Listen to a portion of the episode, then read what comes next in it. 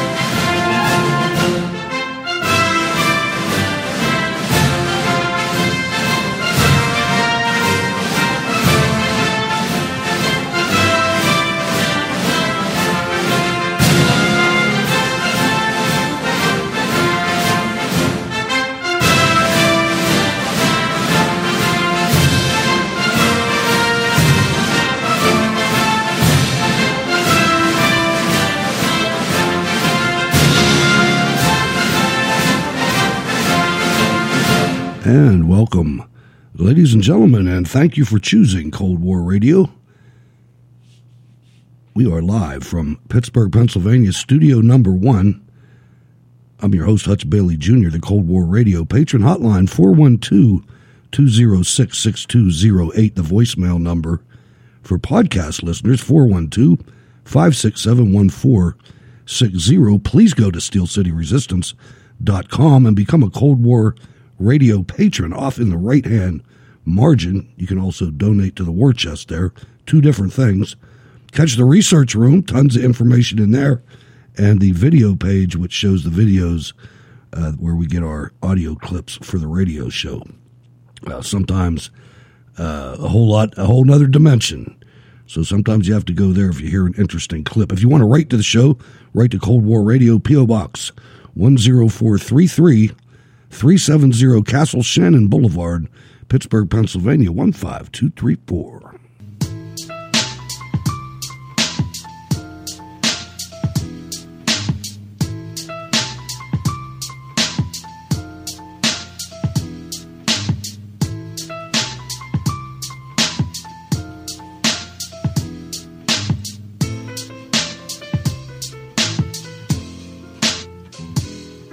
All right, let's turn it down to the south. We've got our power crew in, our double duo, dynamic duo from Atlanta, Georgia. Let's welcome Stacy Rush to the program. Good evening, ma'am. Good evening, Hutch Bailey Jr. and Sal. It's good to be with you guys tonight.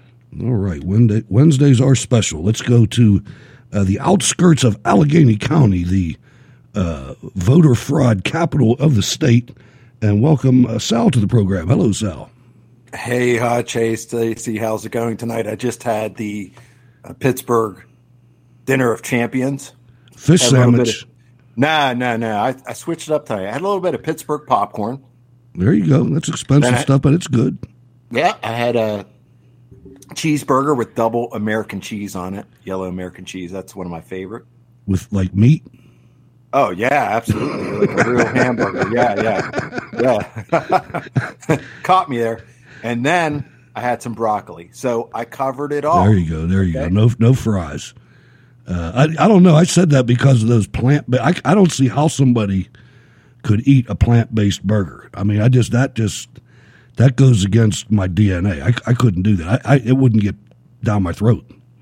You'd no be way. surprised. I tried one about a year ago um, at uh, before Burger King got their Impossible Whopper yeah. thing and it it was fine actually. I was shocked. I didn't think i would i'd like it at all but it, it tasted fine and, and the texture was good. I think it's all about the texture honestly for me. Yeah and i you know i heard a, i watch a, a youtube uh, series Daym Drops. I don't know if you ever heard of him. He's a big black guy that goes to every restaurant. I mean it's a great food review. And uh, he went and he did a side by side with the whopper and the impossible whopper and basically said damn I wanted to come here and throw some hate, but I can't. He said this impossible burger tastes better than the real one. And that kind of stunned me a little bit, but uh, I'm still going to stick with the beef. just, just because it's one of the, I don't do sushi, you know what I mean? There's certain things. Frog legs never appealed to me. Uh, squirrel, I, I, know a lot of people eat squirrel. No, you know, I, that's fine. But when you skin that bad boy out. Boy, I'll tell you what it looks like. there's not much left. It's there's. Not much, yeah, there's not much left, man. There ain't, there ain't, take, there's not a lot of meat on that bone. You take the hair off that tail and it's all over. Anyway, all right. So let's get serious here. CPAC is uh, has begun, and we have a contingent of listeners down there. I hope you guys all got there safely. Uh, if you can give us a call later on, that would be good. Uh, Mona's down there on uh, assignment. So we'll, we ought to be getting some uh, interviews uh, uploaded tomorrow, and we'll play them on Friday if I can figure out how to do it.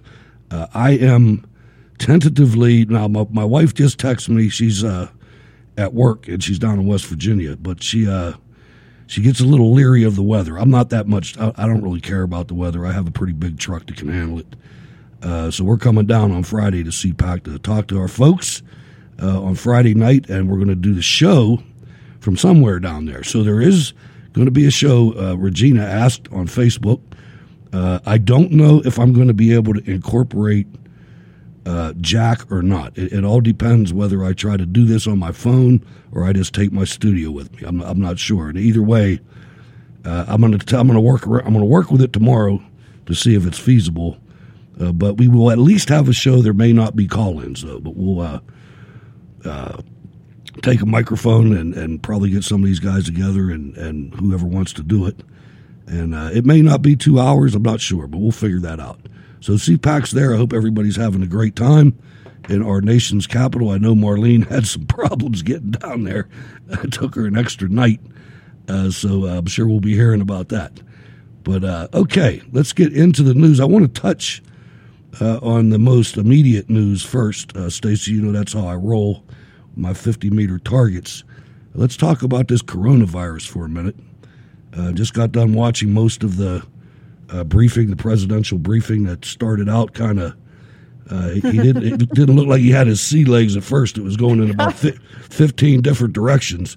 I know. I was worried at first. I was like, "Oh, Trump, come on, but come on." You, he needed to do well because you saw the rabid dogs in the White House press corps when he was finished. They're just dying for anything uh, to give their candidate a choice, and they were very disgraceful. I thought, but he he really got it together, and I I was proud of him. Once he put that that short woman on, and I didn't get a chance to catch her title, or I would have said it.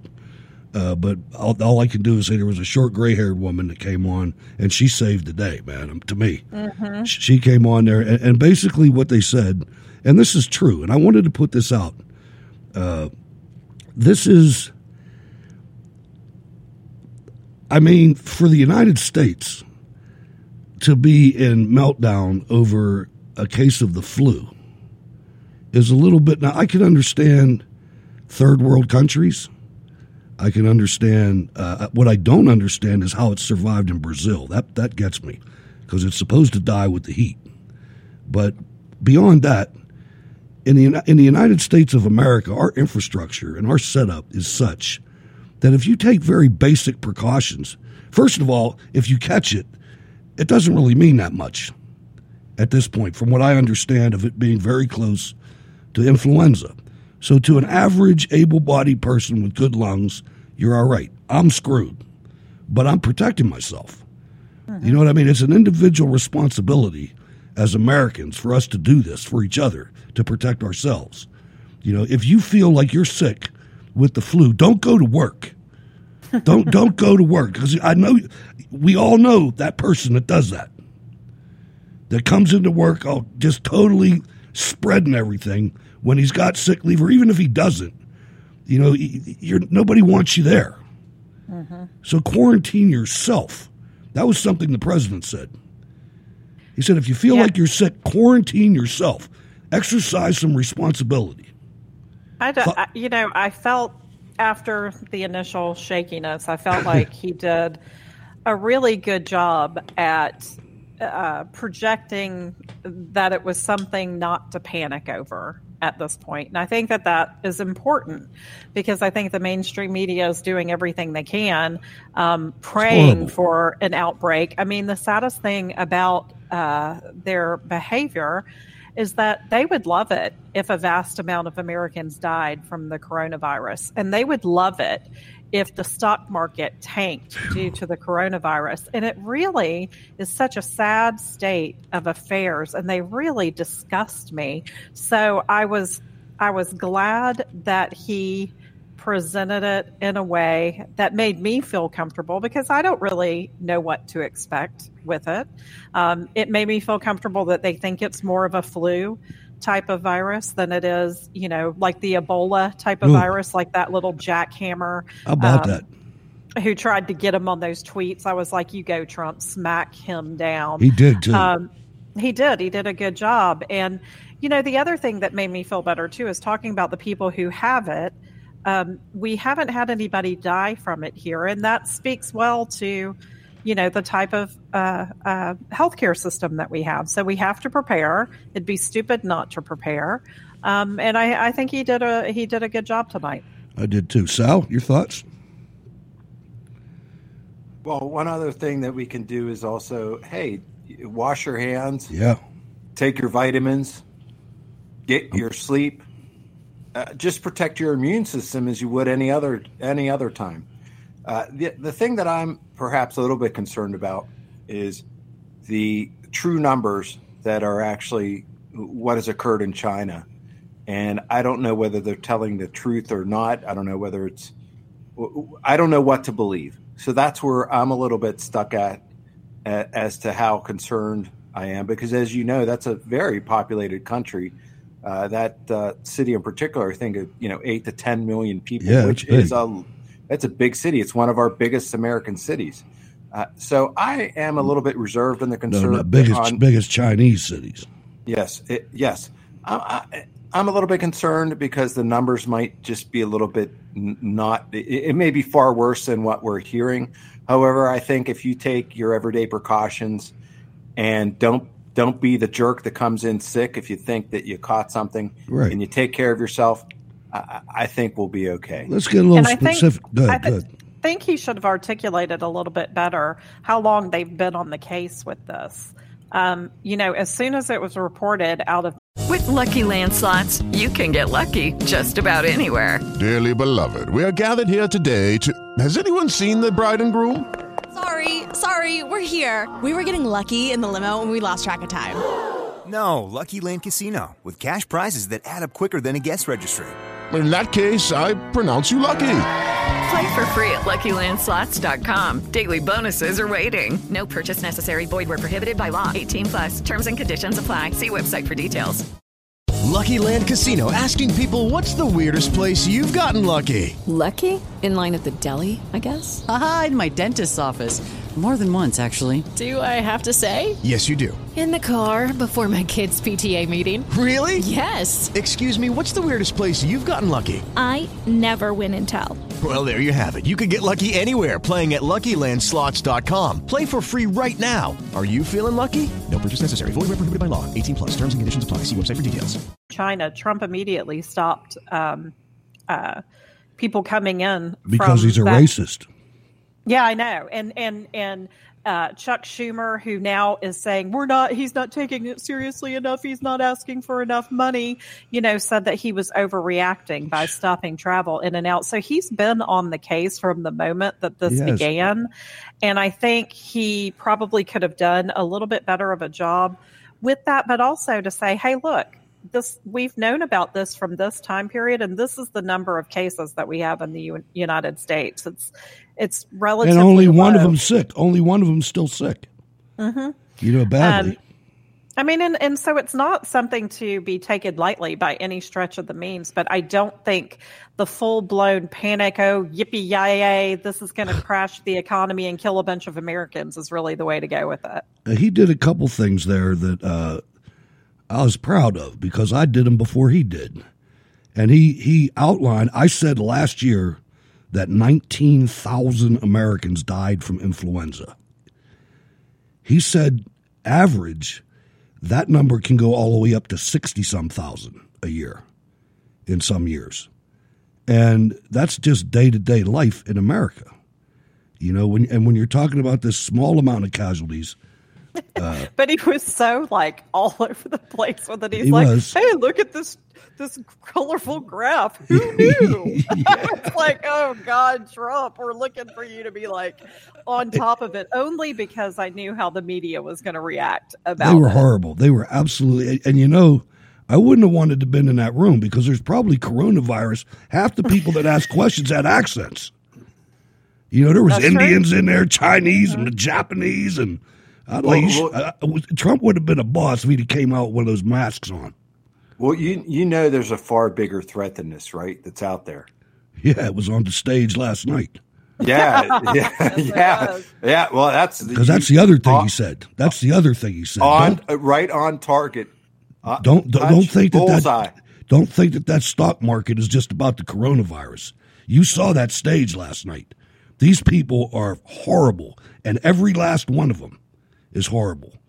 Well, I wanted to, I wanted to drill down on one statistic was the 150 million lost to gun violence, uh, which would be which would be the co- coronavirus on every steroid possible. It would have been It- every just- war we've ever fought, and then we'd still Ah, need yeah, to kill I- some more.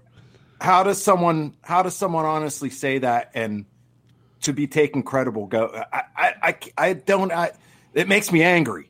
Let well, me uh, we'll get to the, we'll get to the debate, debate one second. Let me just get this in uh, because it's part of Cold War history. Egypt held a military funeral in Cairo today to bury its former president Hosni Mubarak, who ruled for 30 years until he was ousted in a 2011 popular uprising against corruption. Uh, so, R.I.P. Hosni Mubarak. Whatever they say about you in the media, you were our ally for many years, and uh, nothing happened with Israel in your on your watch. And from Egypt, I'm saying, and that's very important. But uh, yeah, back to the debate. Go ahead, Stacy. I was just going to say, I don't know if you all noticed, but um, you know, I, I, heard some pundits saying, how could, uh, you know, why are they giving Joe Biden a pass? I mean, they've completely moved on from Joe Biden. Yeah. I mean, honestly, I didn't feel like um, there was a lot of follow up. There definitely weren't attacks towards him. So I felt like the moderators and the other candidates have moved on from him. So I truly didn't expect to hear anything about that comment, um, you know, the next day from the media or anybody following up on it because I don't think anybody's worried about him at this point. On the other hand, he, he had a pretty good uh, debate performance from the part I watched. I mean, at least his combativeness was on. He did. I mean, he had a few good moments. That's that's for certain. But there was one point where he had a senior moment, oh, and he was he was doing. And I I do that too. I did it in a job interview once. I remember, and they asked me a question. I started rambling off words, and then you know, about five minutes, not maybe not that long, but maybe a minute into it, I finally had to say, you know what? I don't even remember what I was asked or trying to answer. Sorry. well, hell, that's that's well, heck, that's a better than Biden. A little bit ago, he was thinking he was running for the Senate. So, uh, yeah, uh, you know, you you at least knew where you were at some point. You know, know something I forgot. To, the one thing I forgot about the coronavirus that I wanted to put out there. Uh, he got asked a couple questions that made me think. Now, don't forget, he just got back from India. That's got to be a hell of a plane ride, even on Air Force One. But I don't think he was briefed. I don't know if you guys know this, but the, there was one report that was put out by the CDC that said that it is not a matter of if, but a matter of when. Mm-hmm. This virus is going to hit this country, and we might have to close schools. Men should yeah. shave their beards, all this other stuff. And I just want everybody to know that the one person that said that while the president was not here, he was overseas, is Rod Rosenstein's sister. And I don't think he got briefed about that because he was asked a question twice. Do you trust the people putting out statements at the CDC? And he said, yes, absolutely, 100%. Rod Rosenstein's sister, don't think that wasn't political for a minute. These people are in cahoots with each other, I guarantee it. And she sees her brother is in peril if this guy stays in power. Uh, I just wanted to throw that out there. I mean, I'm sure that the uh, investigative media will do due diligence on that. And well, I couldn't. I couldn't. I didn't know if the woman who was the gray-headed woman was that not the same person. No. Uh, okay. No. Okay, that's what I was wondering about too, because um, I thought that that was just really. Uh, uh, it was unbelievable that she came out and and did what she did because it was it was such a it was so stupid. It was calling so, fire in a movie theater is what it was. Right. It was very alarmist. It really was. And I and so maybe that is why he didn't answer some questions the way I thought maybe he should. Maybe he didn't know that that that statement had been made. I don't know because, um, or I'm I'm sure he did actually because I'm not sure that they would have done the press briefing had it not been made because it was it was ridiculous what she said. Okay, and let's just clarify who the gray-haired woman is, so we actually could put a name. I know the little gray-haired lady. The little gray, yes, the little gray-haired lady is Dr. Anne Schuchat, and she is the principal deputy director for the U.S. Centers of Disease Control and Prevention and she did a good job when she came up. She really did. She's very soothing, uh, if that's a thing. Uh, but I guess when you're dealing with something like this, I'm sure that the uh, two objectives were probably stopping the bleeding on Wall Street was one of them, and you're not going to do that with these Democrats. Uh, on on the other hand, uh, the president is up 52% approval rating, and I haven't seen a president get that in a long time. That's awesome. Rasmussen too. I mean, and with 99.9% negative news coverage to boot, Yeah. that is an amazing figure. It is. It ought to make them scared. I mean, uh, the media, and now you have lawsuits coming uh, from more than one direction, and it's about damn time. You know, it's one thing you can write whatever you want to write in the editorial section, but when you're writing that the president had a deal with Putin to do this and that when it wasn't true, uh, you got to go to jail for that. I'm sorry, that's not a that's the slander, you know, and trying to affect an election, if you will. Uh, now, there's a guy named Jonathan Easley that came up with five takeaways from the Democrat debate, uh, and, and I'd like to go over them and get your thoughts uh, on it. Uh, the first one uh, rivals are desperate to stop Sanders. That was clear. That was clear, Stacey. They piled on. You know, they were as bad as the media. They're, it's like a food fight with these people.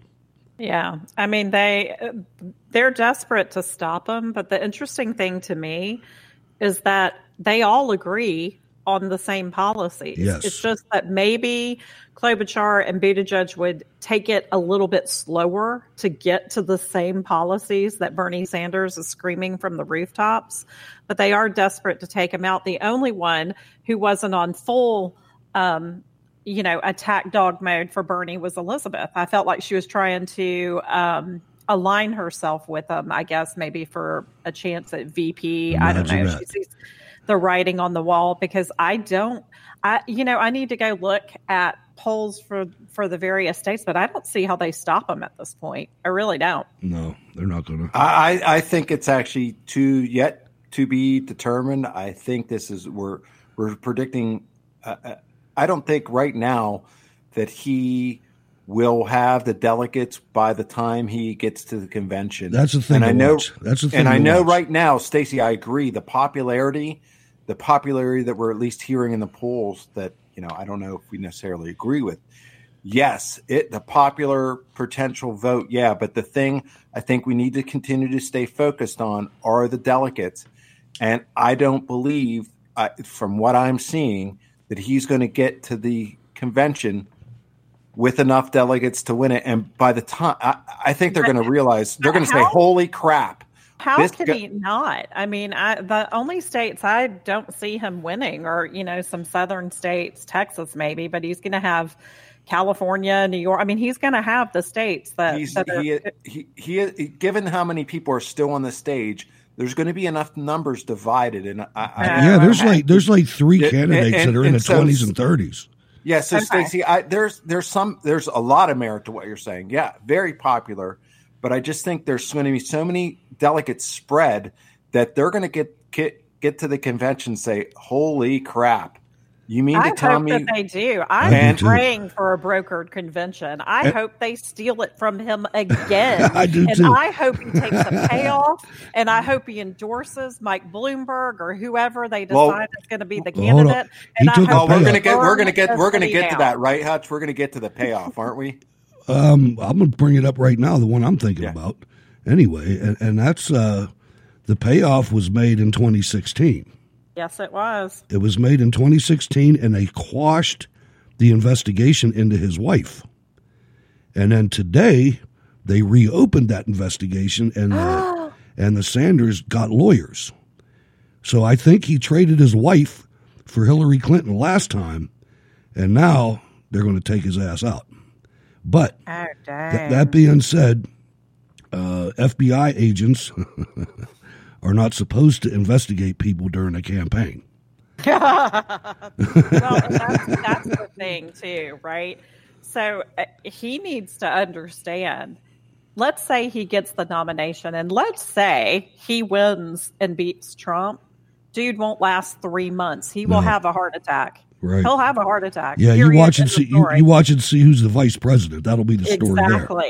That'll be an H.W. Bush situation. Damn right. Bernie You will be got it. gone in three months. You got it, man. That's for sure. Uh, and to your point, the second uh, takeaway: Warren is hell bent on sinking Bloomberg. she's got a personal thing against that guy, and uh, I don't think he has a shot anyway. But uh, you, you, do you know they played a Bernie or I mean a Bloomberg commercial during, During. that during the Yeah. debate? And they're I mean- not supposed to do that, from what I understand. I, I don't know. I, I just uh, I, I didn't see it. I, I could, you know, the thing with me, I watched about the first forty minutes, maybe forty five minutes, and then I couldn't take it anymore. That, then Yeah, it was just know- it was noise. It was I actually was in my shop, which is in a different room from where my television was, Mhm. and it was just like noise. And you know, Hutch, it's interesting, and I think we might have talked about this during the last the last debate. I watched from start to finish because I couldn't stop laughing. It was just so so bad. But this one, I, I, I turned it off right around the same time too because it just made me sad to think that there are you know forty up to 50% of Oh, voters know. in this country who would vote for these clowns. They're clowns. They're socialists. And and their their policies hurt American people, hurt American businesses, hurt our economy. And and I it, it was just sad to me to listen to them and think, God, I cannot believe people buy you know vote for this. So And, you know, I have think- to, I I have th- to. I, I mean, I had to go too, and, and, you know, I think what we should do as a tactic is, uh, or maybe even a strategy, is to quit calling them socialists. They're communists. I mean, you look at you look at Bernie Sanders' heroes. Fidel Fidel Castro was not a socialist; he was a communist. And every leader of Russia has been a communist, and Nicaragua a communist. And I think one of the things too that a couple of people on Twitter, I think Jack Posobiec and, and a couple of other people Boy, he's good. Have have said is that we have to remember that our kids have been indoctrinated to believe that socialism is just some wonderful thing where everybody just, you know, gets to major in fine art history and live in tiny houses and, you know, share cars. everyone's money. Oh, yeah. Um, you know, work 15 hours a week and then just sit around in Starbucks and, and do social media all day. Ride, ride the Um, bus, and yeah. Yeah, they think socialism is great, and so we cannot call it socialism because it is not going to get through. It's it's got to be communism. It's got to be authoritarian authoritarianism, if, that's the correct way That to say that. Um, it's got to be something else to get across, uh, at least to the to the younger voters, because they don't believe socialism is bad. and they really don't. You know, they've been they've been stripped. Lucky Land Casino asking people what's the weirdest place you've gotten lucky? Lucky? In line at the deli, I guess? Aha, in my dentist's office. More than once, actually. Do I have to say? Yes, you do. In the car before my kids' PTA meeting. Really? Yes. Excuse me, what's the weirdest place you've gotten lucky? I never win and tell. Well, there you have it. You can get lucky anywhere playing at LuckyLandSlots.com. Play for free right now. Are you feeling lucky? No purchase necessary. Void where prohibited by law. 18 plus. Terms and conditions apply. See website for details. With the Lucky Land slots, you can get lucky just about anywhere. This is your captain speaking. Uh, we've got clear runway and the weather's fine, but we're just going to circle up here a while and uh, get lucky. No, no, nothing like that. It's just these cash prizes add up quick. So I suggest you sit back, keep your tray table upright, and start getting lucky. Play for free at LuckyLandSlots.com. Are you feeling lucky? No purchase necessary. Void where prohibited by law. 18 plus terms and conditions apply. See website for details. of a lot of history, and they've been stripped of their training to be critical thinkers. Uh, so we've got this situation now, and I mean, and I'm living with it. I mean, even the smartest of them are still indoctrinated. You know, And they're then I- smart. And not just that, Hutch, but did you notice what that what they said last night? Studies have shown that between ages one and four are when you are most impacted and able to, you know, to learn and develop. And so we want to make, you know, daycare and pre-K available to everyone in the United States. They want to start with your babies. and if you if you read That's if they. the that's if they declaration survive about the. That's if they survive the abortion clinic. Good point. Go ahead. If you read the the the uh, statement on that, the official statement from Bernie Sanders, it tells you in, in the last couple paragraphs, uh, so we can build strong, loyal Americans. Come on, man. What's that mean? You know? Yeah, it means exactly what it what it means. Just like Obama with his volunteer group. Oh, and you know that- basketball and everything else, man. It's all the same. So another thing, one of the things that, and we're going to get off of this quick. I got a lot more stuff to cover here, but uh, this was enthralling. One thing that I really hate is I hate watching white liberals Oh. and sometimes white conservatives too. I hate when they pander to black people. I mean, look, let me give you a, a, a little word of advice, Democrats. Why don't you just treat black Americans like they're intelligent human beings? Yeah. You know, you don't have to piss all over your own skin because you're trying to help a black guy. I know it. It's to me, it's so demeaning, and I thought that very same thing last night. I thought, look at all these white, rich liberals up here talking about how bad the black man got it, and how we white liberals going to do something to help you out, and they haven't done a damn thing in decades. It's sickening. And Sal, good. It was. I'm losing my touch. Sal, your uh, your thoughts? I, if they came into my church, I would please tell them to get out. like I would not want that in my church. I don't know who they think they are or what they're doing. You know, when I go to, you know, honestly, when I go to church, I want it to be apolitical. I mm-hmm. want it to be about the Word of God, and they ain't. They're not, and I'm not anywhere near that level. So I don't want to hear from them. I would tell them to get out. I found that when I read that, I was I would have been I as a parishioner of a church, I would be appalled that that would even happen. Well, and I too noticed that. I don't know if you guys noticed it in the debate as well that Elizabeth Warren quoted scripture. Oh, oh, you may not have seen that because it was at the end with the, oh, what's your motto and what's your whatever. And I don't know Oh, how she worked in some scripture. I'm like, when have you ever quoted scripture, Elizabeth? Because you're in South Carolina. Not only are you going to pander to the black people, but you're going to pander to the black Christians and all the other, you know, Christians in the South like we're a bunch of freaking idiots. I mean, Yeah. they're just a joke. And she's she's supposed to be a dirt worshiper anyway. I know. She's a And then Cherokee, here's right? one last thing I'm going to say about this because I know you got tons of stuff. But when Bernie Sanders is asked about AIPAC and Benjamin Netanyahu, and he's asked about Linda Sarsour and other of the anti-Israelites that are, you know, his spokespeople on the campaign trail, and he always comes back to saying, "But I'm a Jew, so obviously they're not anti-Semitic." He's an atheist. He is not a practicing Jew, and I'm so sick of it.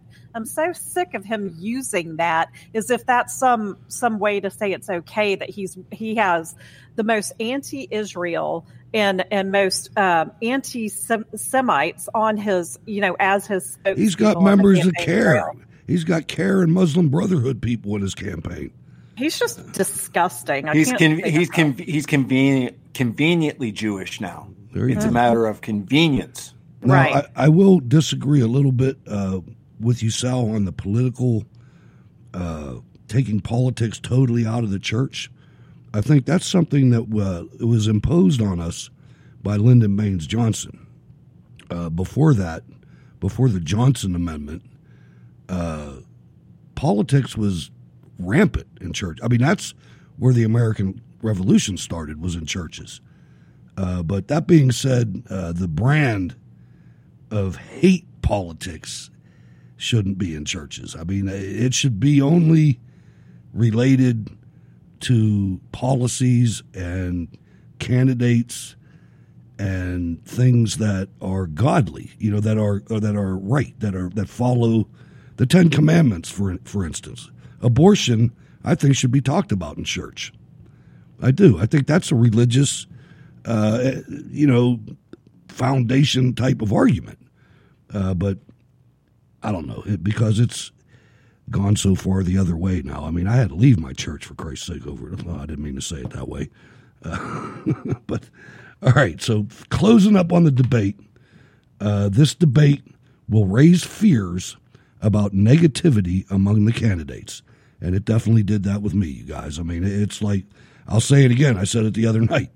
Uh, this is the Make America Suck Again campaign.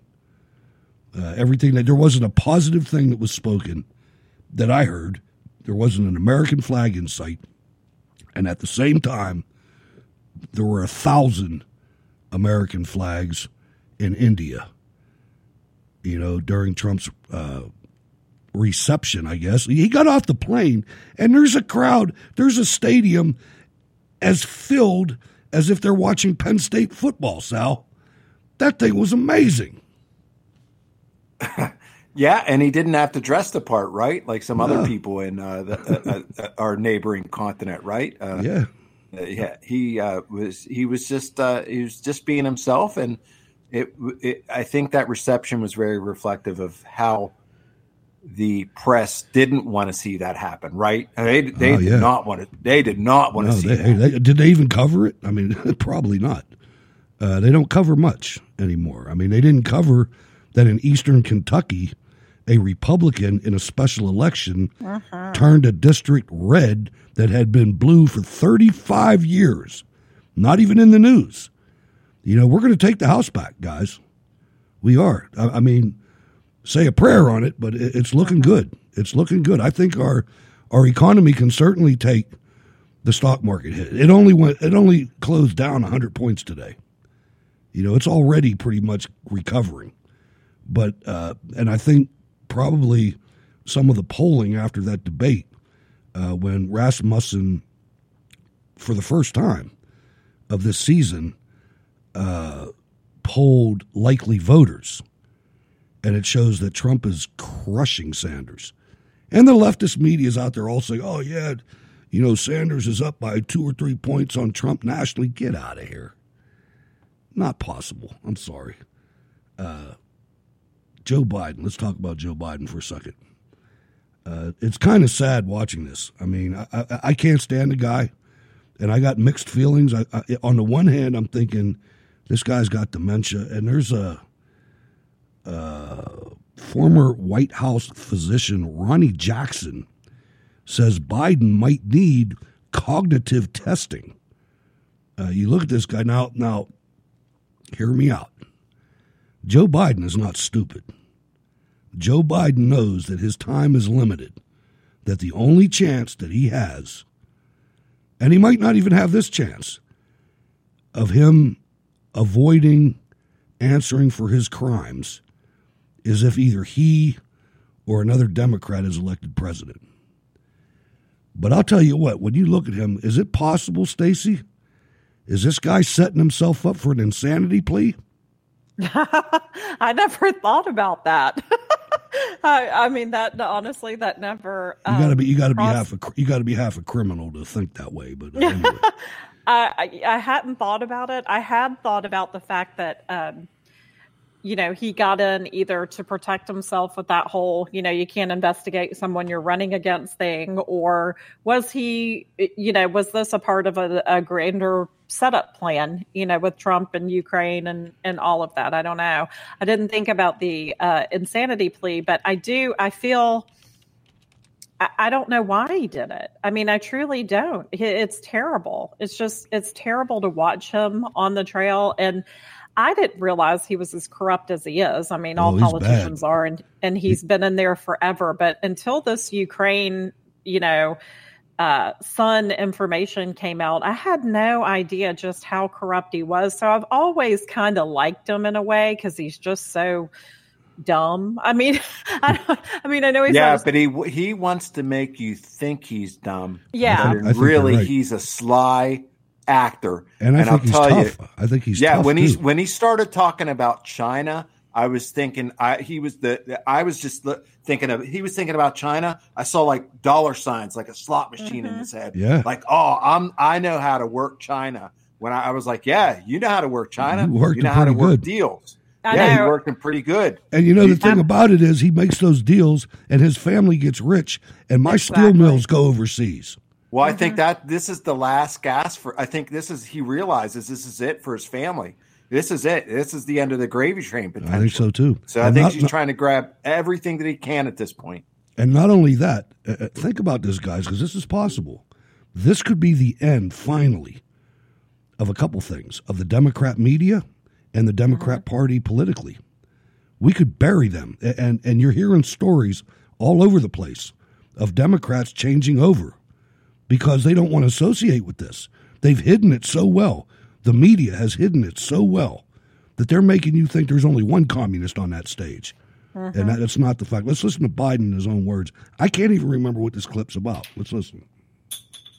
Oh, given to the gun manufacturers absolute immunity. Imagine if I stood here and said we give immunity to drug companies, we give immunity to tobacco companies. That has caused carnage on our streets. 150 million people have been killed since 2007 when Bernie voted to exempt the gun manufacturers from liability. More than all the wars, including Vietnam, from that point on. Carnage on our street. And I want to tell you, if I'm elected and I'm corn pop. I'll tell you, about it this guy, you know, they don't challenge anything. CBS is so incompetent, Sal. Uh, you have that. I mean, you also had Elizabeth Warren uh, repeated the lie she got busted on about uh, getting fired because she was pregnant. She repeated that. And it was proven over and over again with her own voice that that did not happen. Yeah, but when you repeat when you re- when you repeat the lie enough, what happens? You start believing it, and then other people start believing it. That's it's t- so intentional. It's unbelievable. I know it's it's absolutely horrible, man. It, it's something that, uh, well, like I said, I, I don't think they have much longer, man. I, I don't. I think that these people are going to be held account one way or another. I'm not exactly sure how. Uh, Well, I can't wait to go back and look at the delegates and the polls and everything because my all I've been wanting this entire uh, time is for a brokered convention to happen and for them to steal the nomination from Bernie. I think it will just be fabulous. Um, because I think that that will that will put the nail in the coffin of the Democrat Party. I really do. I think you're going to see if that happens. I think you're going to see the socialist uh, wing of that party uh, break out and and create their own separate party. I just I think they're done. They may. You know, the people, the Bernie bros, they're not as tough as everybody thinks they are. You know, they get hit with some real resistance, and uh, you'll watch them melt. They might do a little damage, light a couple cars on fire, uh, but uh, I, I don't. I don't look at them as a serious threat. You know, as far as physical. I, I don't I don't think that they're a serious threat. I do think that they will cause some problems. I think it'll be just like if an NBA championship is won in a city where they Right, go in right. and destroy some crap. I don't I don't think they're going to get come out guns a blazing and and kill a bunch of people or anything like that. But I do think that they are going to be so fed up with the BS that they're going to be done with the Democrat Party. And I think that they most definitely will not be voting for the nomination, any any nominee, if it's stolen from Bernie. Right. Yeah, and they're already practicing. I mean, there was a a shooting at the Coors Brewery tonight in Milwaukee, uh, today rather. Uh, so they're getting they're getting ready for uh, Milwaukee to get burnt down, and I'm sure it will. I mean, there's no no question. We almost should have went to the DNC instead of the RNC, uh, but I don't feel like uh, dealing with that. Let's listen to the media cracking up over memes.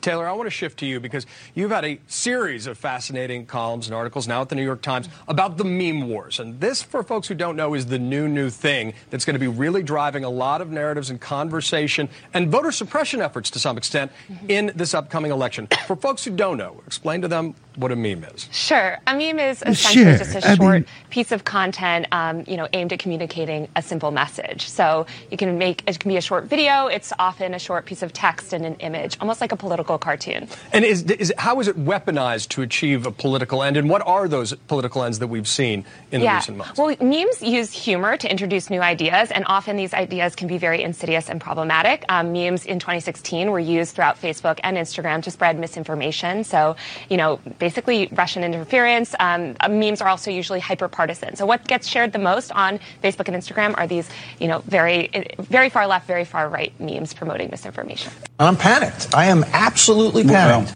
But on Twitter, he's wrestling with Okay, round two. Name something that's not boring. laundry? Ooh, a book club. Computer solitaire, huh? Ah, sorry, we were looking for Chumba Casino. That's right. ChumbaCasino.com has over 100 casino style games. Join today and play for free for your chance to redeem some serious prizes. ChumbaCasino.com. No purchase necessary. Full prohibited by law. 18 plus terms and conditions apply. See website for details. Hello, it is Ryan, and I was on a flight the other day playing one of my favorite social spin slot games on ChumbaCasino.com. I looked over at the person sitting next to me, and you know what they were doing? They were also playing Chumba Casino. Coincidence? I think not. Everybody's loving having fun with it. Chumba Casino is home to hundreds of casino-style games that you can play for free anytime, anywhere, even at 30,000 feet. So sign up now at ChumbaCasino.com to claim your free welcome bonus. That's ChumbaCasino.com and live the Chumba life. No purchase necessary. VGW. Void were prohibited by law. See terms and conditions. 18 plus. Us. Look at this video from his Twitter account this morning. This is a, a WWE WrestleMania video from years ago when Trump used to show up at WWE events.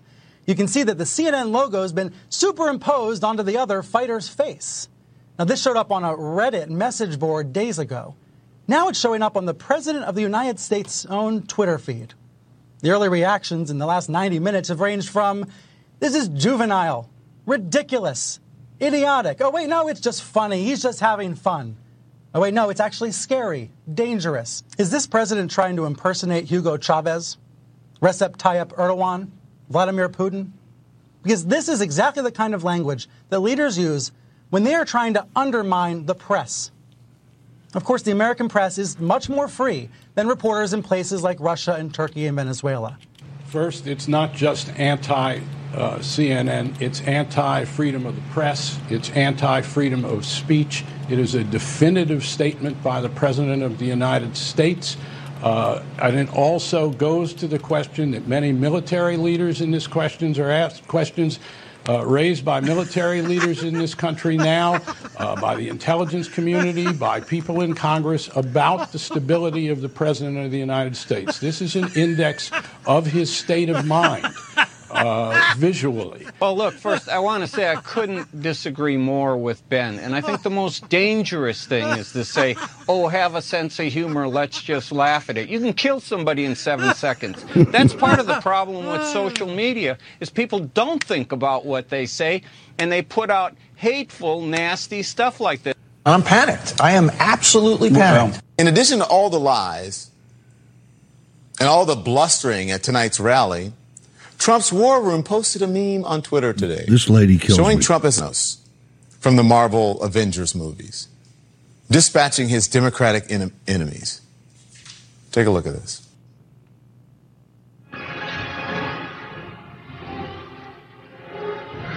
I am inevitable. On this solemn day, I'm, I recall that the first order of business for members of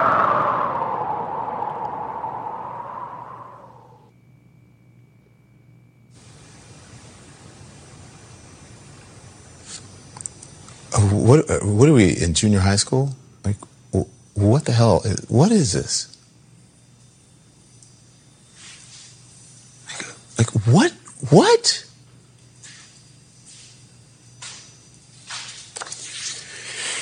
I, I cannot believe that I'm even having to report this on the news.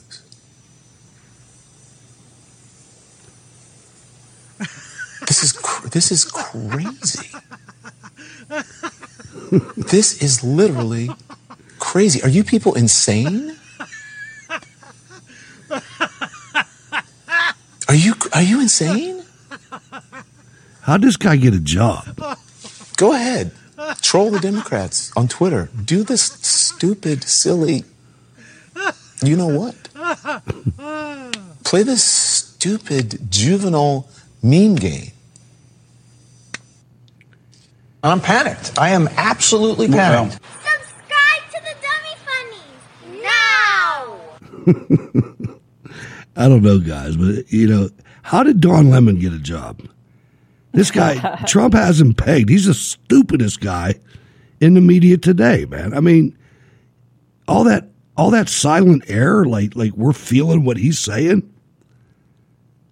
You know, I, I can't watch the guy. I don't see how anybody could watch that network. I really I don't. know. It is. It's a sad network. And A, I can't believe that a news story was created to explain what memes are and how mean they are. And B, I think they're just pissed because Republicans are better at it. You know, they Yeah. use the same stuff, they're just not that good at it. They're not. And, and you know, I know you got to leave in a, in a couple minutes. Sta- Well, in a few minutes, Stacy. Uh, I want to. I want to just uh, every now and then you got to take a mental health break. Right? We're we're, we're under this 100%. pressure washer all the time. You know, I mean, I got to be on three nights a week. Uh, you guys are on a night a week, and so you got to be prepared. So that means you have to go out there and be informed, and sometimes it's very uh, depressing. So I, I want you to visualize a bunch of Italian grandmothers. And if you ever met one, Italian grandmothers, especially when it comes to food, can be savage. I mean, savage. So we're going to go through all these Italian grandmothers that are getting served. It's going to start out with breadsticks, and we're going to go to eggplant parmesan, some spaghetti and meatballs. We're going to move on to some lasagna and some ravioli. Uh, let's You're listen. making me hungry. I haven't had dinner yet.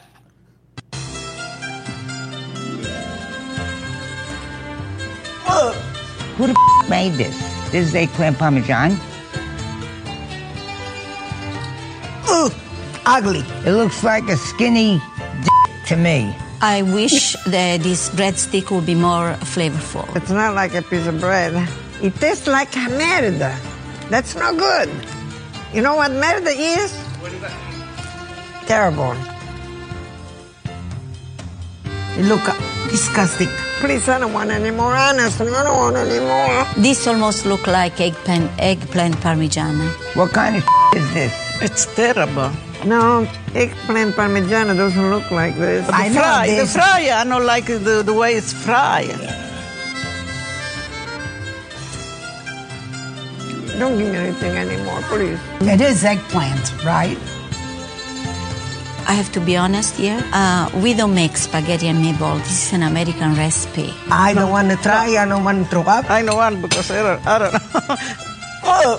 Who cooked this? Because they didn't cook it right. The pasta has no bite, no texture. They, if I, you give this to dogs, they don't eat. what is this? What do you think it is? Piece of It has nice cheese on it. Very good. I should bring my daughter here next time. The flavor is good. Lasagna overcooked. No.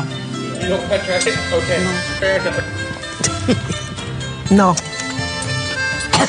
I mean, it's a sin that they made call it lasagna. Oh, golly, what is this?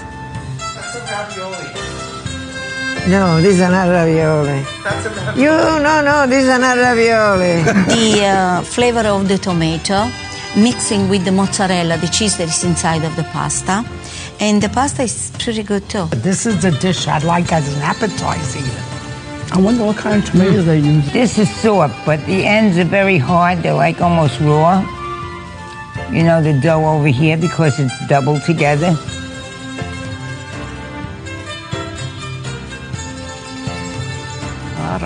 Don't. No, Not like, not taste sweet, you know, the way we make, you know, the salsa. Not sweet. We make them tasting. The, the smell have to be. Ah.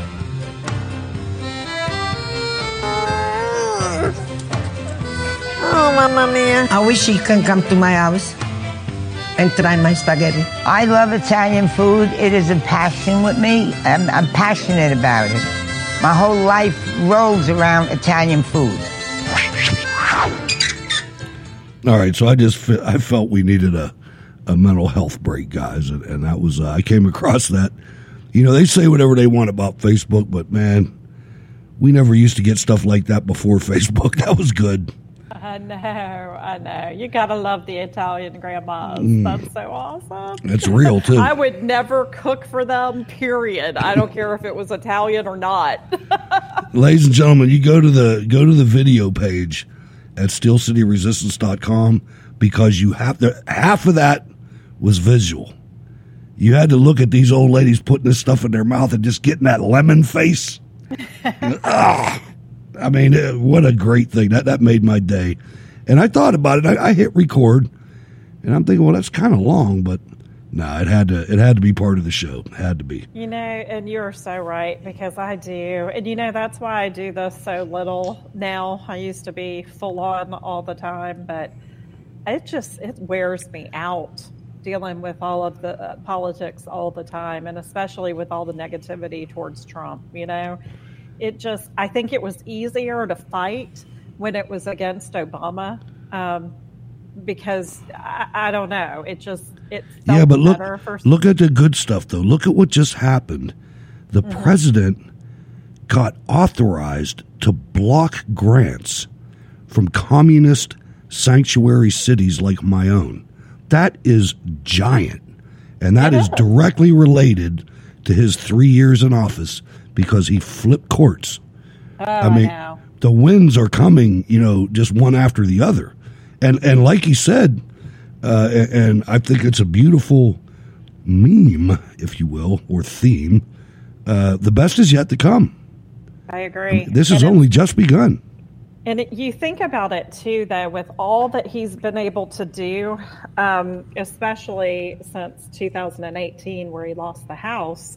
It's amazing to me everything that he's been able to get done um, during that time frame, and because I do think a lot of the RINOs have retired. And I think that um, Republicans who still are there that are RINOs and secretly hate Trump know that they have to um, be a part of this America First uh, program to yep. win any That's right. longer. Um, and I think that if we get the House back, it will just be amazing the additional things that he can get done in his last four years. And we need it. We need it bad. I mean, I still think he can get he can manage to get a hell of a lot done without having the majority because they're so distract they've been so distracted with impeachment for the last two years. Um, that he's been able to kind of finagle a lot, lot of other things, you know, not behind the scenes, right in front of their faces, but they just felt like they could, you know, get rid of them. This was a better chance to get rid of them. Um, so I, I, just I think it's imperative that we win the House, and I and I truly think that we're going to be able to do it, especially if the Kentucky seat is any kind of uh, gauge, as they would say, bellwether state you know, seat. I'm surprised that the media didn't cover it because, you know, we always hear about these bellwethers, yeah. you know, that it's going to really take the temperature of the nation and the Democrats lose after putting tens of millions of dollars into it and we never hear about it again. But then you have this race here that's been 30 plus years a Democrat seat and we and we flip it and and they don't cover it at all. So I, I do think we're in a good position, um, but we shouldn't take anything for granted. No, no, absolutely not. And we should stop saying socialist. Yep. And start saying communist. You're, you're damn right. Uh, Stacy, thanks for coming on. We have to let you go. Uh, I know you have some uh, other engagements. how can people reach you? You guys can most easily reach me at uh, Discovering Me 40 on Twitter. And um, I look forward to being back with you next week. And I can't wait to hear interviews that um, Mona does. And I hope that some people who are at CPAC call in because I'll be listening in and uh, hope to hear from people.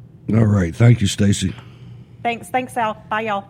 Bye bye. All right. Stacy Rush from Atlanta, ladies and gentlemen. Uh, the longest running co host, uh, other than Ward, uh, in my uh, short career.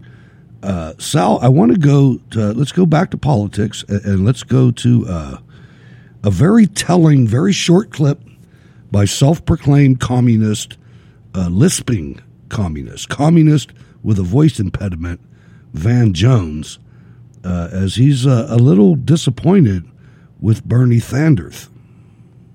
I think Bloomberg hangs on to the bottom of the of the ladder and stays in the race. Um, I was disappointed with Bernie's answer on the socialism question. He had to know that was coming. Uh, there's no reason to do a big retrospective nostalgia scream fest about authoritarian regimes from the 70s. There's, it was an opportunity for Bernie to clarify the American people that when he says democratic socialism, that's the point. it's not that stuff from Cuba. It's not that stuff from the Soviet Union. It's the stuff that you see in, in Northern Europe that's working well for normal people and they vote all the time. He failed to do that. It's unbelievable that he failed to do it. It's what a big chunk of our party needs to hear from him, and he did not do it tonight. I also think, and Abdul, let me ask you about this because you're a supporter senators. He has a uh, a refrain that I, I don't know why I don't cut those clips off after the pertinent part is over. Uh, but Sal, uh, this is the new. Here, here's what we have to look out for. Uh, we've we've figured out, and as you said, it's true.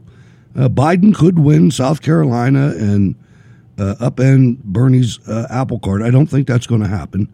I think because you've already seen Nancy Pelosi said that she's going to support whoever the nominee is. Hillary Clinton has said the same thing. I think what you're going to hear now is they're going to try, if we continue to allow them to use the word socialist as opposed to communist, uh, you're going to see this trend to try to convince these low information voters that are not Bernie supporters in the Democrat electorate uh, that, oh, no, this isn't like Soviet communism. This is like Sweden. This is like Denmark. This is fine. It's, uh, I, again, it just, some of the stuff makes me so angry, even that we have to even go there. But don't forget, these kids have been, uh, you know, I reported that it took them 10 years in the Pittsburgh public school system before 9 11 was in the curriculum. You know, that this is something that they've been, and that's not the only subject matter that's been taken out of schools. Well, ignoring history doesn't make it go away. You and I both know that. But if you don't uh, know about it, no, it, yeah, of course. you, you can't make decisions it, properly. And you're indoctrinated about other things that are su- supposed to be more important and more existential threats, like the climate and all this other garbage. yeah, uh, yeah. It's dirt worshiping. That's what it is. I mean, Earth Day, man. It all started in 1970 in the United Nations. Uh, that's how weak Bill Peduto is. that's his guiding light. Uh, so anyway, we talked about Joe Biden and his mental faculties. Uh, CNN. Now, I'll tell you, I saw this as it happened, and I was stunned. I was absolutely stunned that CNN would belittle. I mean, he had to fly with the official delegation to go to India, right? I mean, you don't just get to take a, you know, a flight there. You have to be part of the pool that's covering the president to go and be involved in this. You have to have credentials, you have to have Secret Service coverage. We know this from going to events. And I want you to listen to Acosta. And it, it absolutely stunned me uh, what he said to the president. Now, the president was needling him a little bit, but uh, wow, listen to this. Okay, first of all, I want no help from any country. This is in and India. I haven't been given help from any country. And if you see what CNN, your wonderful network, said, uh, I guess they apologized in a way for. Didn't they apologize for the fact that they said certain things that weren't true? Tell me, what was their apology yesterday? What did they say? Mr. President, I think our record on delivering the truth is a lot better than yours sometimes, your you don't mind is, me saying. Let me tell you about your record. Your record is so bad you ought to be ashamed of yourself. You have probably I'm the not worst ashamed record, of anything, in our You probably have the worst is not record in the ashamed, history of broadcasting. I mean, wow, man, to say that CNN's record is better than the president on truth after how many times they've been called out? Uh, and, and, and not only that, I mean, what an inappropriate exchange, in my opinion. He just wants to get attention. That's That's all, it. That's all You're it right. is. That's that's it. He's an attention whore. He wants his he wants to be seen on the big stage, challenging the president, calling him out. You know, bringing the Russian narrative up again because that's what they're going to do. They're going to keep on bringing up Russia because you know some of these people, despite what we know, they believe CNN is telling the truth, that this Russian story is all true. and they're at it again, and and yet they're at it again. They are. There's a new uh, lawsuit pending uh, to gain access to the president's financial records, which I feel has absolutely nothing to do with anything, considering the fact he's not even getting paid. He's donating his. The whole thing is so ridiculous. It really is. Let's go to the phones. Uh, Sean, you were on first. The Duke of California signs in. Hello, what's on your mind? Hey, Hutch and everybody, how you all doing? Doing Well. good. Well, I got a update for you guys from California, and this one involves the Second Amendment. So All right. we all know that California is so stupidly anti-gun. Um, but this one will make you laugh. Uh, where, the area that I live in, I live very, very close to Del Mar, California. Now that's a ritzy kind of area, but the fairgrounds is so huge that it looks like you're at a super big arena of some sort. Um, anyways, so they tried to ban the gun show that's very huge over there. We won against that in the court. And now they're trying to go after it again by saying, oh, it's all bad. They're promoting gun violence and all that. oh, God, you guys are just stupid. and a, a large portion of people turned out for the events. Now, that's big news. The now bad part is now they're trying to go after all lead ammunition this time by not only just saying, "Oh, we're going to increase all the background checks, uh, we're going to make sure that we ban all of the sport killing ammunition of, of of rifles and everything." I'm like, "Oh my god, that's just stupid." You guys, and this is all now heading to the Supreme Court. It's like you know you're going to lose. Why are you doing this? That's what they all do. I, I mean, because they're trying to because Sean they're trying to see how far they Yep. can push it before one of two things happen. One, people just accept it, or two, it's challenged. Yep. And and they're and they're pushing people. Uh, they're pushing people to make decisions, or they're they're pushing them into submission because they have, uh, you know, they have a lot of you know the government has a lot of resources. They can fight a bigger battle usually than Unlimited resources. Un- unlimited, especially for how much you guys are taxed out there. Uh, w- it's it's it is unlimited. They're gonna they're gonna be able to litigate most things into submission until someone is brave enough to stand up and challenge it. And what you have to do, Sean, is you have to really pay attention to the things that happen, like the Milwaukee shooting that just happened. Uh, Right. Really, if you look at our state of the Second Amendment, there is no Second Amendment in the United States of America. There just isn't.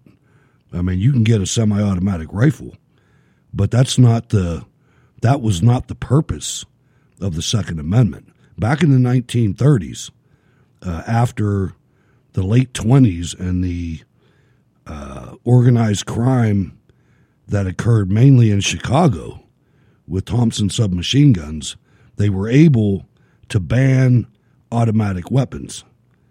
And they should have never been able to do that. I still think that's unconstitutional as hell. When you look at the basis for the Second Amendment, it has nothing to do with hunting. It has nothing to do with protecting your family, other than the fact of protecting your family against foreign invaders and the government. So why would you take 100%. why would you take automatic weapons away from citizens? That is the number one blow to the Second Amendment that has allowed the rest of this stuff to happen. And it happened under FDR. Don't forget that. That's really important. And I might be a little off on the dates. I will check it and I will come back, or Sal's probably already checking it. But uh, that's the deal, man. It's it's every person on that Democrat stage wants to take your rifles away, Yep. except for except for except for Amy Klobuchar. Amy Klobuchar wants to make sure Uncle Nick up in the deer stand can have his 30 six. That that's clear. If you watch the debate, what a what a what a joke. I, I don't watch the Democrat debates. It's just it's a monkey show to me. They're You just should- swinging from vine to vine of stupidity and communism. That's all they're doing. They are, but like, they're the enemy. You got to you got you got to know your enemy. Right, but I'm just I want to keep my sanity. All right. So what else is I- on your I- mind, brother? Well, other than this whole coronavirus and China deal, I'm pretty pissed at the hobby community that I'm a part of because we've allowed ourselves to put our manufacturing plant of model trains in China. And all this has slowed production down because of this big scare that they're making it out to be, which is not. When you put it in the way you guys have, it makes complete sense on why they're trying to do this. They're trying to crash the stock market and everything. Well, yeah. make I Trump mean, lose. I mean, Trump broke their economy, man. I mean, come on. We we all know street fights, right? Come on. You think I that know, China's and- happy right now? China's No, not happy. and- Ah, man, I'm just really pissed because it's like I I am literally I think I'm going to have to start my own business and trying to manufacture parts for these things. If I can't get these from the manufacturers themselves because they rely solely on China, then it's like, what the hell is the point? Right. Well, maybe you ought to make something yourself or something. And and you know what? Don't get don't get too upset. Go to steelcityresistance.com and go to the video page and watch those Italian grandmothers. And it'll mellow you out. You'll just be cool and you'll be back to your own self and ready to fight another day, brother. Oh yeah.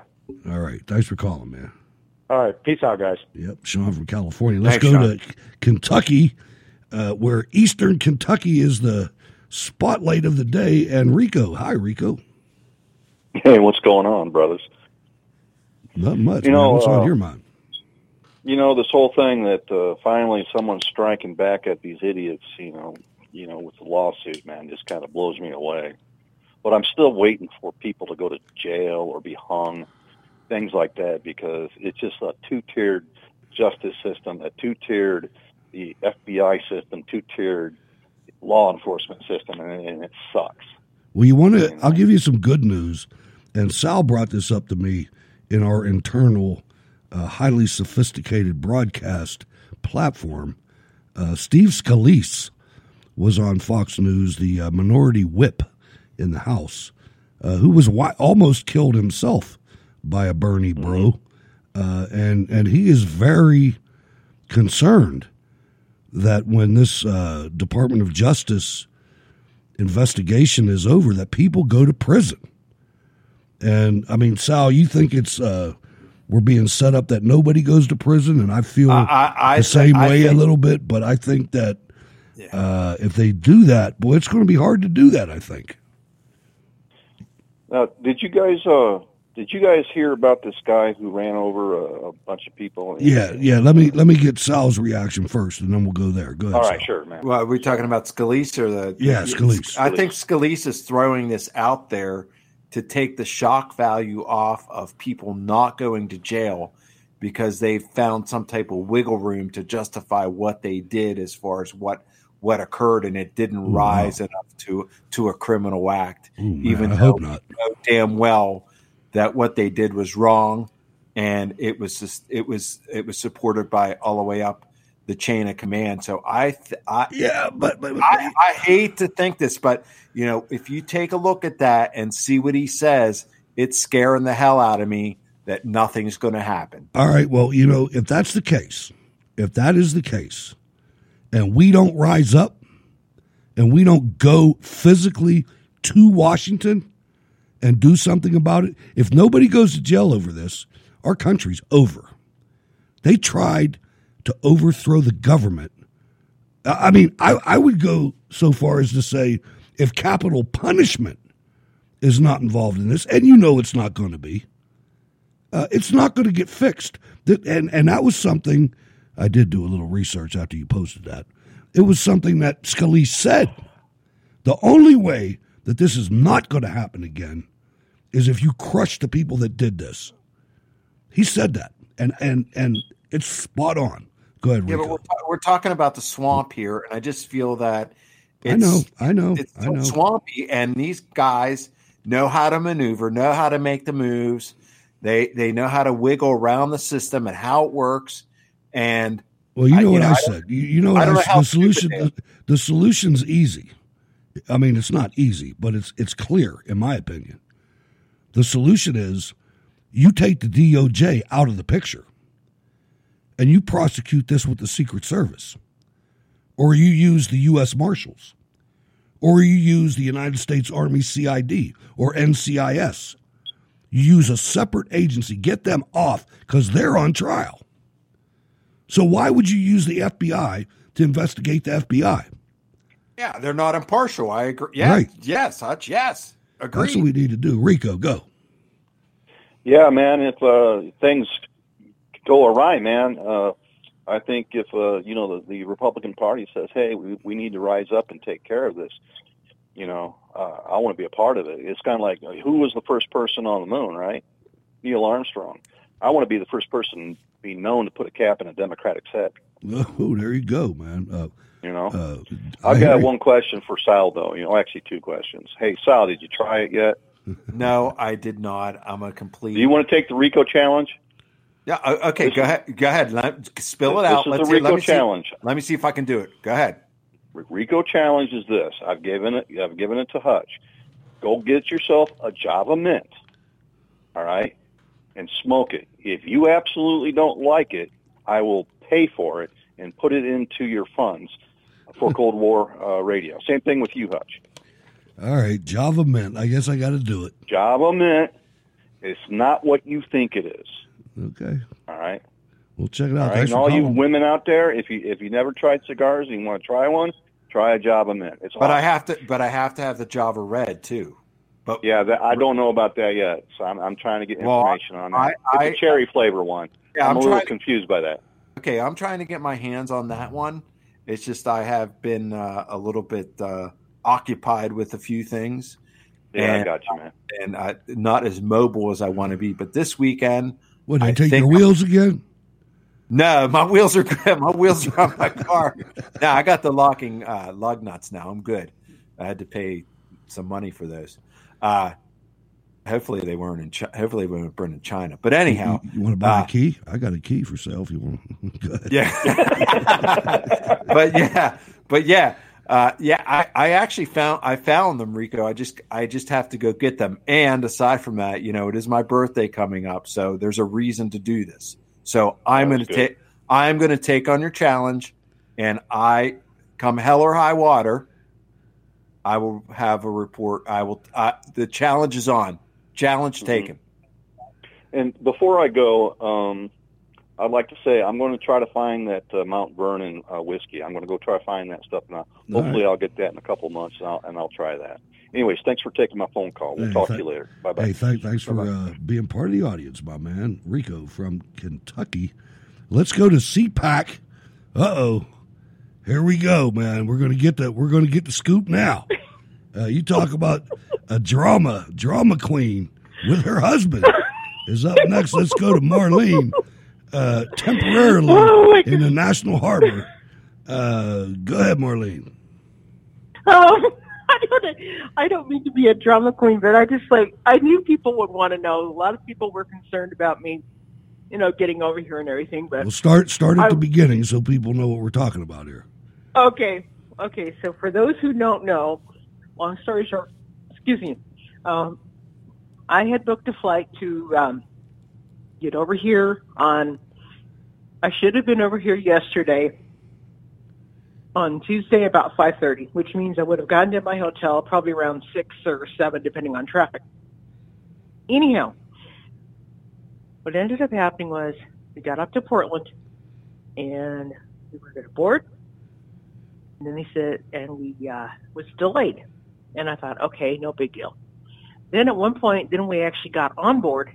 Basically, we boarded and unboarded, I think, two times, maybe three. I'd say at least twice. Plus, we kept switching gates back and forth. So finally, I was away from where the gate was. I stepped out and um, I come back and my husband says, guess what? The flight's canceled. And I went, are you kidding me? So Uh, after getting a little bit uh, very upset, I uh, uh, went over to uh, the Alaska. They have a guest services over there at the airport in Portland, and uh, they gave us a hotel, and they also gave us uh, meal vouchers that could be used um, at the at the uh, airport the next day. In fact, they also gave us one in the afternoon on Tuesday because they thought we were still going to get out. So basically, I had a free lunch on them, and then they gave me another set of them, and unfortunately, I couldn't use them all, but such is life. So anyway, we finally got in the plane this morning, got here, and uh, had a uh, a great ride over here. I got got to the airport and uh, got a uh, Lyft driver. The guy was a he was a hoot. He was uh, originally from Venezuela, and he's legal, and he was a he was the Trump supporter. So we had a great conversation. Wow, my husband nice. and him and myself. Yeah, this guy was awesome. And if I see him again, I'm going to tell him about the show. I will almost did, but I, I will next time. I promise. If we, if I see him in the next day or two. So anyway, uh, we were The going only to go ca- to the only the only cab drivers you're going to see from now on in is Somalians. Just trust me on that. I've heard that.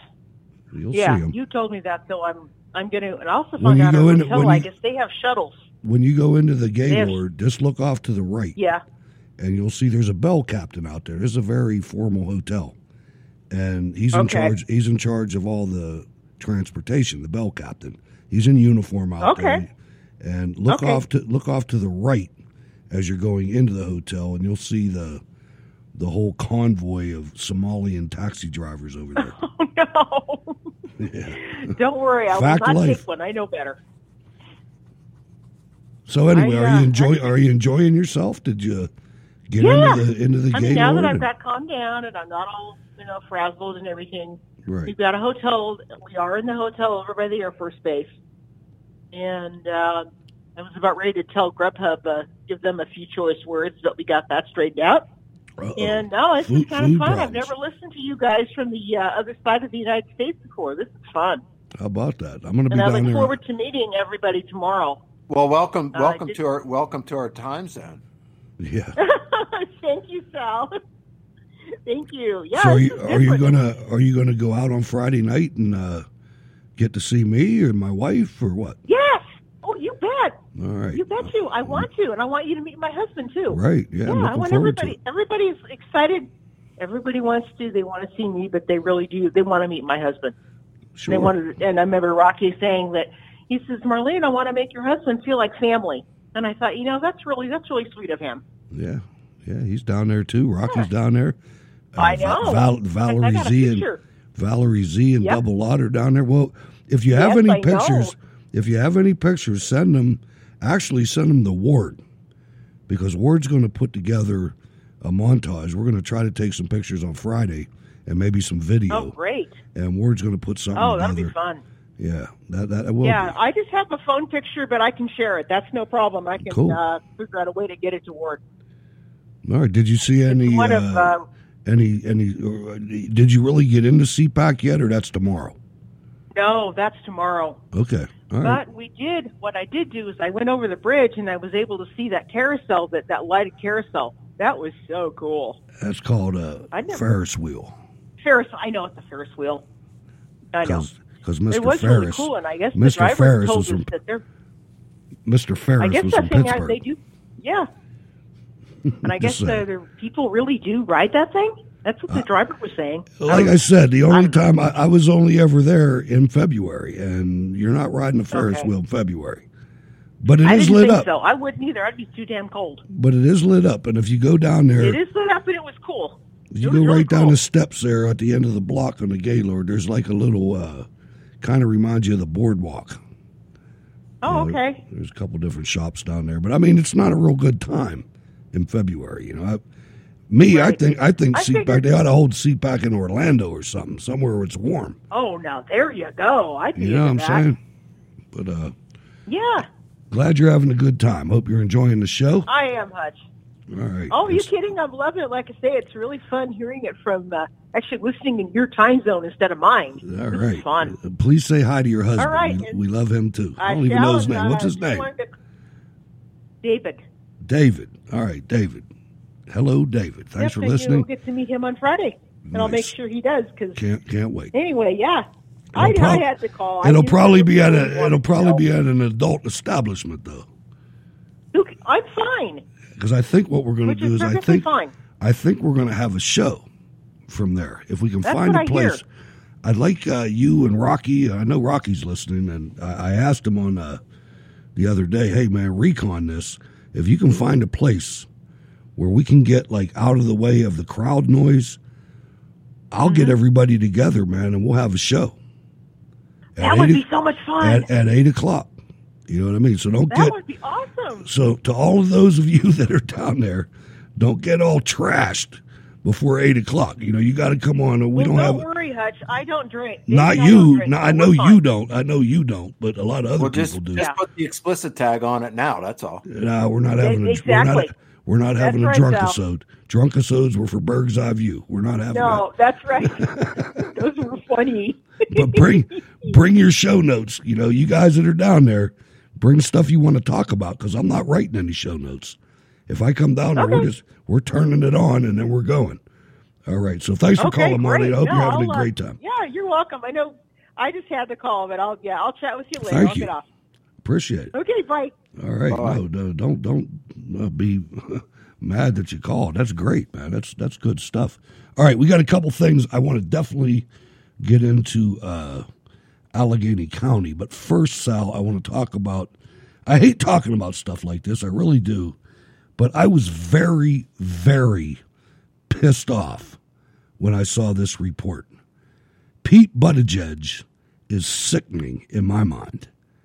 He just is. He's a punk ass Navy Reserve driver that uses every little thing that he did to make it out like he's a, an American military hero and a you know gay rights activist hero and all this, and then they catch him plagiarizing Barack Obama's speeches. The same thing that got Joe Biden thrown out of the last two Democrat primaries that he participated in.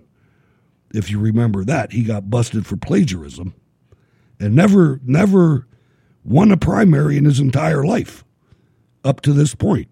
And now he's a dinosaur and he might win one uh, in North Carolina. I don't know. Uh, South Carolina. But Pete Buttigieg had a, a town hall, Sal. And you know how they,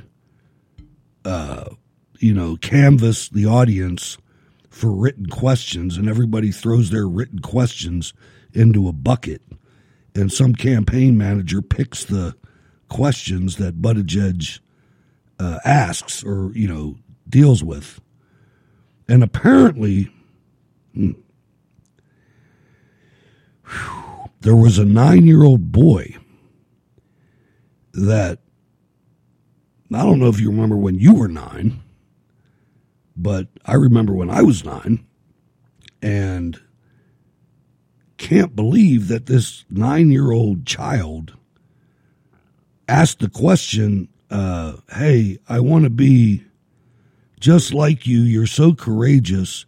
Uh, how can I come out as gay? And when he asked the question, Sal, his parents, that should be in prison, in my opinion, trotted him up and they talked about it on stage. Am I wrong or is that reprehensible? Nine years old. Think about that now. Nine I don't. years. I don't. did you I- did, did you even have any? And this is going to be a too much information moment, but I don't care. At nine years old, I didn't even know what sex was. Neither did I, but you could make the argument now, Hutch, with the proliferation of the internet and things that are available on not, uh, online now. It's very easily that a nine-year-old Fourth could grade. could access. It's very easy, easy. You know, two parents working. It, computers are all over the place unless you have them locked down. A lot of fourth graders have phones in their hands. with unlimited access if you don't, or, and there's a ways around it. Uh,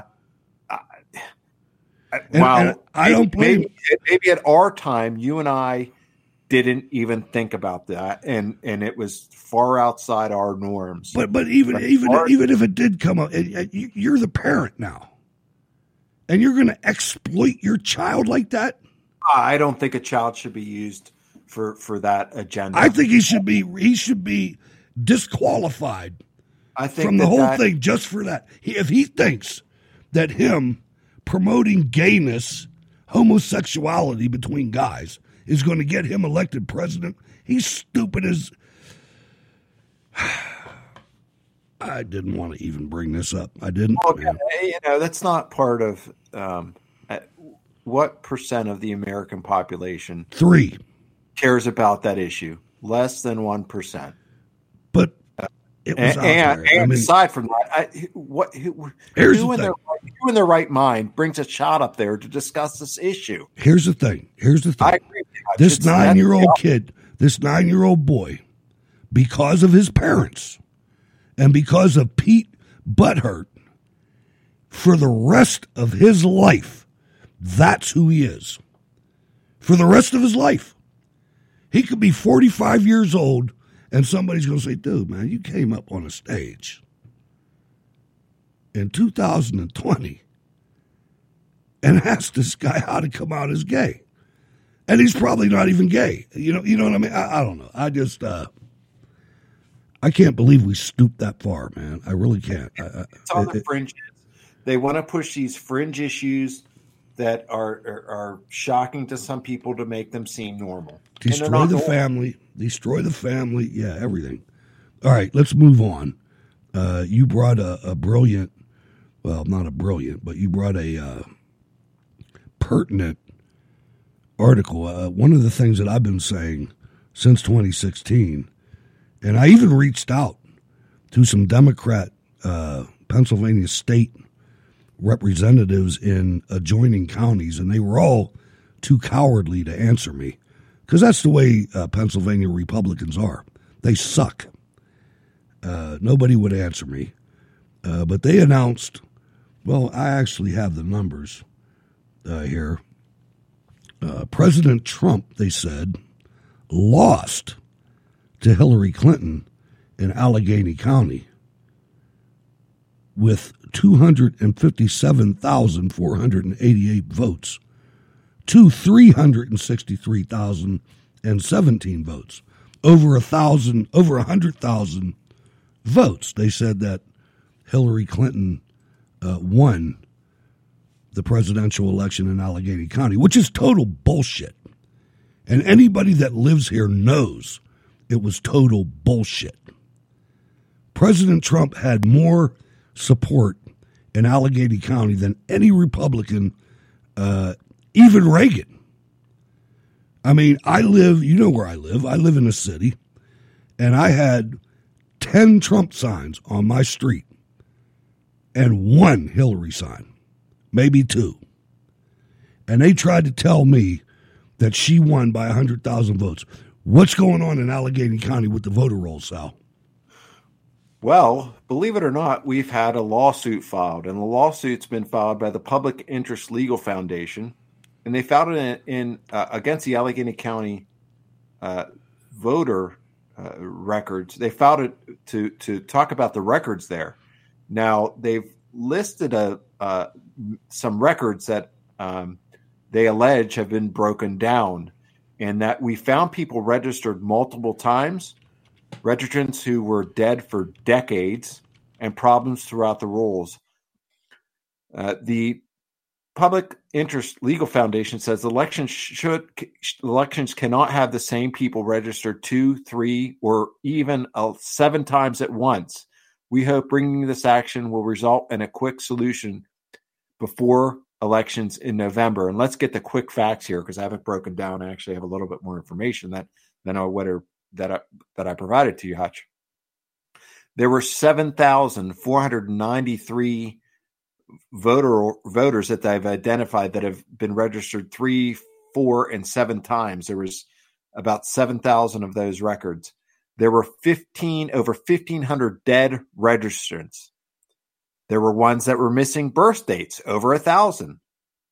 There were another bunch that were, uh, believe it or not, registrants over the age of 100. There were, and some in the 1800s. There were 49 people that there were active records who had been born in the 1800s, which we know we'd love to live forever, but it usually doesn't happen. You know, Um, this is this, so so the initial complaint explains that the foundation studied the counters, county's voters list maintenance efforts throughout 2019 to date by a variety of means. At several points in the past year, they've acquired statewide qualified voter files from the Pennsylvania Secretary of State for the purpose of comparing registration lists against the federal death records and other official sources. The foundation ultimately sampled all active registrants, finding more than the 1,500 listed as dead. Damn. So there is a ton of things wrong. I mean, this is just uh, a, they they've done a they've done a examination here. I So mean, if you look just- if you look at the electoral map when they put Pennsylvania out there, and you see that sea of red, and this little island of communists in Allegheny County, but you know we lived through this. Now I don't know if you were a big Trump supporter during the lead up to the 2016 election. I certainly was, and I went to several rallies, and the last rally that the president held in Allegheny County was at the uh, old Allegheny County, or no, the old Greater Pittsburgh Airport. And it was amazing. They had to open up Army base parking lots to fill the overflow of rallies that were held previously that they didn't have to do that. And this was on like election night. You know, it was it was huge. And I just don't Allegheny County, what's it have? About a million people in it? I mean, maybe a million and then some. Uh, Not you know, sure. I, I got to mind that real quick. But basic, basically, the people from Pittsburgh that didn't move out of the entire region, a lot of them moved to Cranberry Town, you know, to other areas in the region. And uh, no way Hillary Clinton won by 100,000 votes. They couldn't get anybody to fill an arena. That was fraud. And it's in the county. Fitzpatrick, that's you. You know it's you. You know, I mean, this guy is corrupt from the day. I mean, they got jumping Johnny DeFazio is still on Allegheny. Uh, No, he's gone. is They he gone finally? Is he finally gone? Finally gone. Yep, he is gone. But to answer the question, it's 1.223 million. That was pretty close. You're in a ballpark. And outside of Pittsburgh, most of them are conservative. You know, it's very uh, uh, the uh, urban sprawl doesn't go far in Allegheny County. In other words, uh, there are some uh, urban sites outside of Allegheny County, but man, there's a lot of rural too, and suburban, and There is. everybody's I- working. I- I- there isn't a. I'm in a rural area. Right, right. I know. I've worked in it. I worked out where you live. Yeah. Uh, and it's, uh, I just don't believe that. And I think this is a great thing. I hope they get to the bottom of it. I really do. Well, I hope they get. I hope they get them to clean this up and start taking this seriously because even though maybe the numbers aren't as big as a hundred thousand, there are still still numbers here where people can people can use these votes, and it's out there. It's it's Right. out there. They they can they can use these for whatever. What it, you know, I don't want to say they've been using them, but the possibility exists. Right. All right. I want to talk, I want to change the subject a little bit. I want to talk about a judge. Uh, you've seen this situation with Roger Stone. Uh, and what a terrible, terrible situation this is. And not just Stone, Manafort, too, General Flynn. I mean, these are, especially with General Flynn, I mean, if they can get him uh, with this fake prosecution, they can get anybody. Uh, Tucker Carlson, uh, one of the just bulwarks at Fox News. This guy is good. He is fearless. I wish he didn't live in, in D.C., but he does. So he's part of that community, but he is definitely on the right side. He's talking about the judge, the federal judge appointed by Obama that has presided over more than just Roger Stone, uh, and says she's corrupt and she's out of control and should be impeached. Let's listen. this show, we covered the sentencing of Roger Stone, who is perhaps the most undeserving of all the many casualties of the Russia collusion hysteria. Stone received more than three years in prison. He'll be over 70 when he gets out. Officially, his crime was lying about emails, emails that were themselves entirely harmless. From the first day, Stone's prosecution was a transparent political hit job. Washington wanted him imprisoned because, for 40 years, he was Donald Trump's closest political advisor. Amy Berman Jackson is the federal judge who oversaw the case. She was appointed by Barack Obama. She is an openly partisan Democrat. She's made no attempt to hide that. Jackson allowed the foreman of the jury to lie about her political background, which in a normal court of law would have disqualified her immediately. But Jackson let her stay and then defended her. Then Jackson herself lied about the case. She claimed that Stone had been prosecuted because he, quote, covered up for the president, when in fact the charges against Roger Stone had nothing to do with that. Amy Berman Jackson is a disgrace to the judiciary. It's frightening that in a country like ours, she has power, and she does. We said that on this show last week. Today, during a hearing, Jackson attacked us. And once again, she lied as she did it.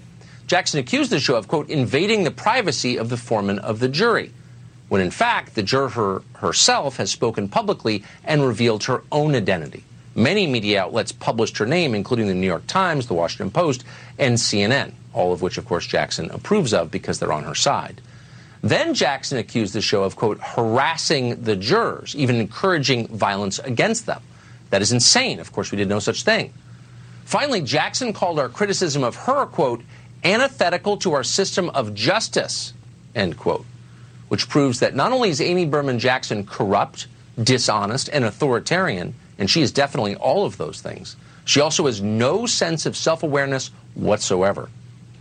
Jeanine Pirro hosts Justice with Judge Jeanine, and she joins us tonight. Judge, thanks so much for coming on. Can you imagine a federal judge in the middle of a very serious proceeding, and the question at hand was, does Roger Stone deserve a new trial because of, of the partisanship of, of the, mm-hmm. the foreman of the jury? In the middle of that, lashing out with political attacks against a TV show that she went after the president by name. What does that say about her? Well, you know, Tucker, I sat as a judge in criminal felony cases uh, as well. This is federal. But I, I, I'm stunned at her behavior. Number one, any judge who concerns herself with the media or the press needs to get a thick skin, or at least wear a few robes to make it look like she has thick skin. All right? She should not be worried about you or anyone else. She's got a job and she needs to stay in her lane. But everything that you've said about her is accurate and right on point. She is a judge who should be outraged that a four person on a jury that convicted a man on seven counts may have lied to her, may have exhibited such jury bias that it would demand a new trial. But no, she's mad at you. She's mad at the president. She wants to have a hearing on whether or not there was jury bias in private because she doesn't want anyone intimidating the jury. Well, here's the bottom line. The juror, four person herself, outed herself. We know that she is an anti Trump person. She has posted many things about Donald Trump, about Russia, about Roger Stone at least once, and she is a partisan. She ran for Congress. This is the kind of stuff that we seek to find out in a voir dire. This judge should be outraged not at anyone other than that juror. And the fact that she decided that she wouldn't recuse herself when she has already prejudged the issue by saying this jury acted with integrity and intelligence. How do you know, Judge? Have you spoken to that juror? Do you know what was posted? Do you know how she answered the question? What do you know about her background? Did she want to get on that jury? And everything in my gut tells me she wanted to get on that jury and denied no doing anything that was partisan. Shame on the judge. Shame on the judge. she should be impeached. She's corrupt, she's out of control, and she's also muzzled Roger Stone, taken away ah. his First Amendment rights. He's not allowed on this show. She's threatened to send him to prison if he defends himself. Meanwhile, he's being attacked daily by CNN.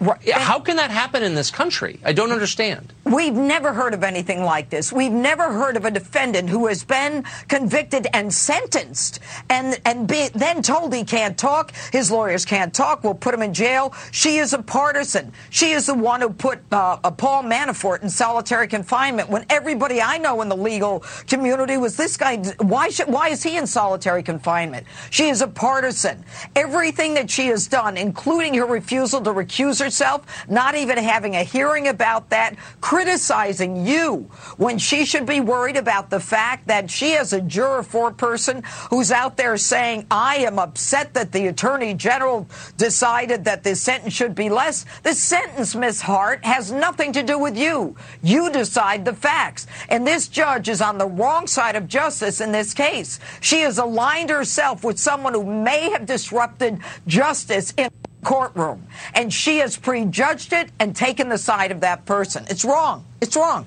And her whole history. Terrifying that someone like that sits on a federal bench. Uh, Roger Stone needs a pardon, and let's let's get past this. That's my view. Judge Jeanine, great to see you tonight. Thanks so Good much. Good to see you. I mean, I love that woman. Uh, so glad she came on this show uh, this year. But let's talk about Judge Amy Berman Jackson, Sal.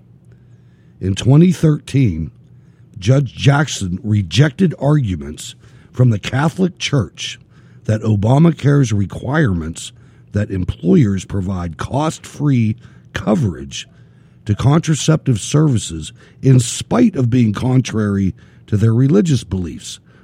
Of course, this was overturned by the Supreme Court. In 2017, Judge Jackson dismissed a wrongful death suit against Hillary Clinton filed by two of the families who lost loved ones in Benghazi. The families argued that Clinton had done little to help their sons and then lied to cover it up. Then on January 19th of 2018, Paul Manafort's case was reassigned to Judge Jackson on January 19th, a few weeks after being filed. It is unknown why she was assigned to this case or by whom. What is clear is that with her atrocious and slanted record to date, the deep state and the Mueller team certainly wanted Judge Jackson overseeing the Manafort case. Finally, on January 3rd, 2018, we reported that Paul Manafort filed a suit against the deep state, DOJ, uh, Jeff Sessions, Assistant Attorney General Rod Rosenstein, and corrupt investigator Robert Mueller that should have shut down Mueller's corrupt investigation. She's got to go, Sal. Well, hopefully, maybe, and I'm going to say hopefully, maybe I'm hedging, that the appeals court is going to right the wrong. And that's what uh, hopefully our system is not one of just absolute judgment. There are appeals in place, and hopefully if there was a wrong done, it appears there was some definite juror juror bias there, and and things went awry. That it'll eventually be corrected, and you know sometimes justice takes time for, for it to happen and play out, and let's hope that it does. Well, you know, and you're in the in the industry. Uh, let me just uh, put a scenario in front of you. Uh, what if Hillary Clinton would have won? I mean, you talk about kangaroo court. If she would have won, uh, these justices would continue to be put on these courts. Yeah, and they would probably feel that they had operated with impunity and they could do no wrong and nothing would happen. Like apparently she still does feel that way. Uh, right, but it, but again, you know, that's where hopefully our system does work. Hopefully, and if there if there is precedent out there and law that supports the argument of this juror not properly being questioned and really not uh, doing what they're supposed to do because I don't know I don't have any I don't have all the facts here but that's where a bigger and better court not bigger and better but the next level will review this and take a critical look at it and that's what like I said that's what makes our system great It does. Is that it's it's a system of checks and balances, and sometimes justice does take time. So let's True. let's hold our breaths here a little bit. Yeah, I you know the the guy he operates on the fringes. I, I you know he was testing. He was really pushing the envelope here.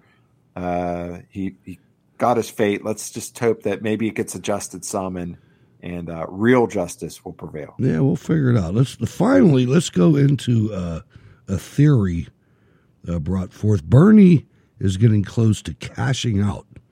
This is by the Daily Caller.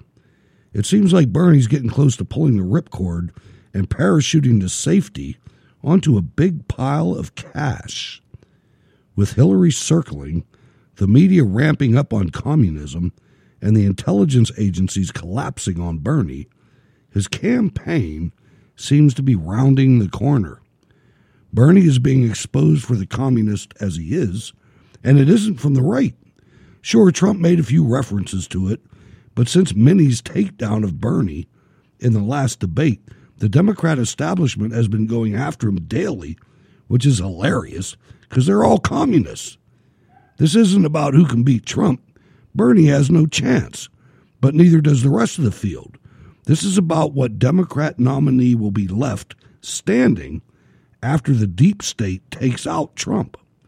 That won't happen, but they're counting on Trump being forced out of office, either physically or legally, with their preferred communist left standing. Did you see the tweet from Eric Holder that showed a picture of John F. and Robert Kennedy and kind of inferring that somebody should kill President Trump?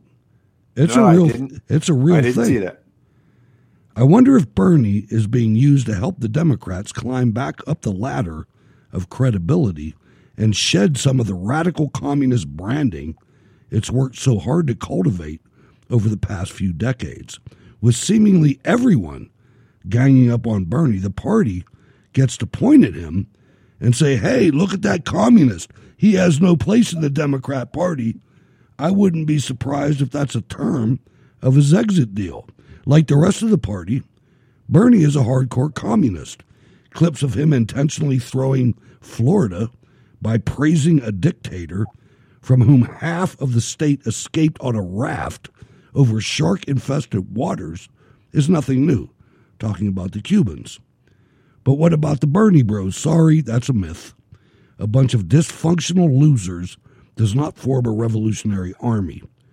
Sure, they may put on some skinny black jeans and a ski mask and set a car two on fire in some Democrat controlled safe space uh, like Portland, where crime is encouraged and self defense is illegal, but they're harmless. Don't believe me? Uh, there's a, a thing there where you can see a woman coming up and snatching the mic off of him and nothing happens to her. Uh, but Hillary is injecting herself into the election conversation. A broker convention is becoming more plausible. Minnie is the only candidate with unlimited money and doesn't rely on donations, and the media has been floating Hillary as a vice president pick. Hillary has expressed willingness to support Bernie, to support Bernie if he's the nominee because he will need to reciprocate after he bails out. The deep state intelligence operatives are circling the waters on Bernie, but President Trump is calling for a probe. That may seem like it helps Bernie, but it actually accelerates his exit because President Trump is now immune from the inevitable narrative of Trump administration leaked to hurt Bernie by calling for a probe and putting Shifty Schiff on the hot seat. That angle is cut off. But look, they're even going deeper. We've got a candidate who's risen in the polls because of his track record. Bernie has all of this loopy stuff in his background saying things like, you know, uh, women get cancer from having too many orgasms, or toddlers should run around naked and touch each other's genitals to Sorry, what? insulate themselves from porn. Why has this stuff not been more surfaced? He's written about women's rape fantasies. That hasn't been surfaced. That's the loony side of Bernie. The policy side of Bernie is he has not been good on immigration. He has not been good on criminal justice reform.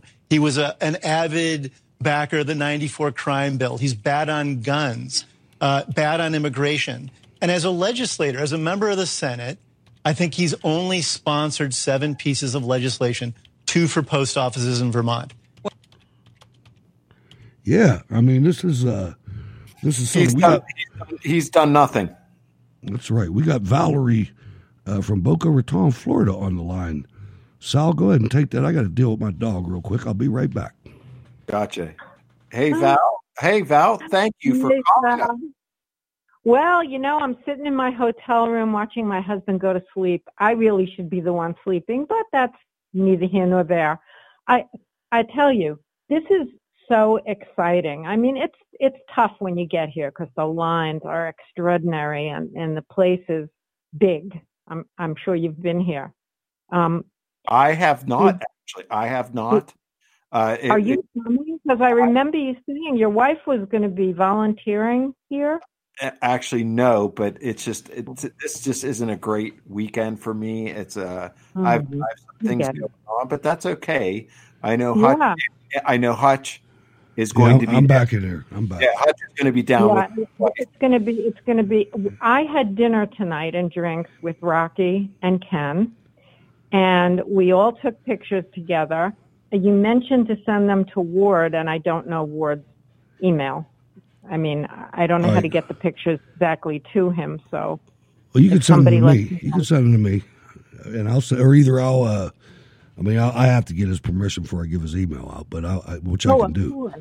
Well, I could send anything to you, but um, I also met Brandon Straka and Okay, took cool. a great shot with him, and and I met Kim Klacik, who you had on your show I did from maybe Baltimore. a month ago. From Baltimore, yeah. Yeah. She is dynamic and lovely, and we took a picture together. So this has really been, you know, the CPAC Mall is very exciting. I have all kinds of buttons that say socialism stuff, and uh, yeah, you know, I mean, uh, Double O bought a, an American flag tie, and you know, we're All just right. like this is like heaven, really, for for conservatives. Yeah. Did you uh, did you So get a chance to go on Broadcast Row and Radio Row? Did they set that up yet? You know, I don't, I did not get a chance today because by the time we got here and the lines waiting to register were pretty extraordinary. Yeah, Um, it's an election yeah, year. and I, it's an election year, and I landed at Dulles, and so I, you know, a little bit of a car ride, and I'm not complaining because what poor Marlene went through, there's nothing to Oh, right. compare.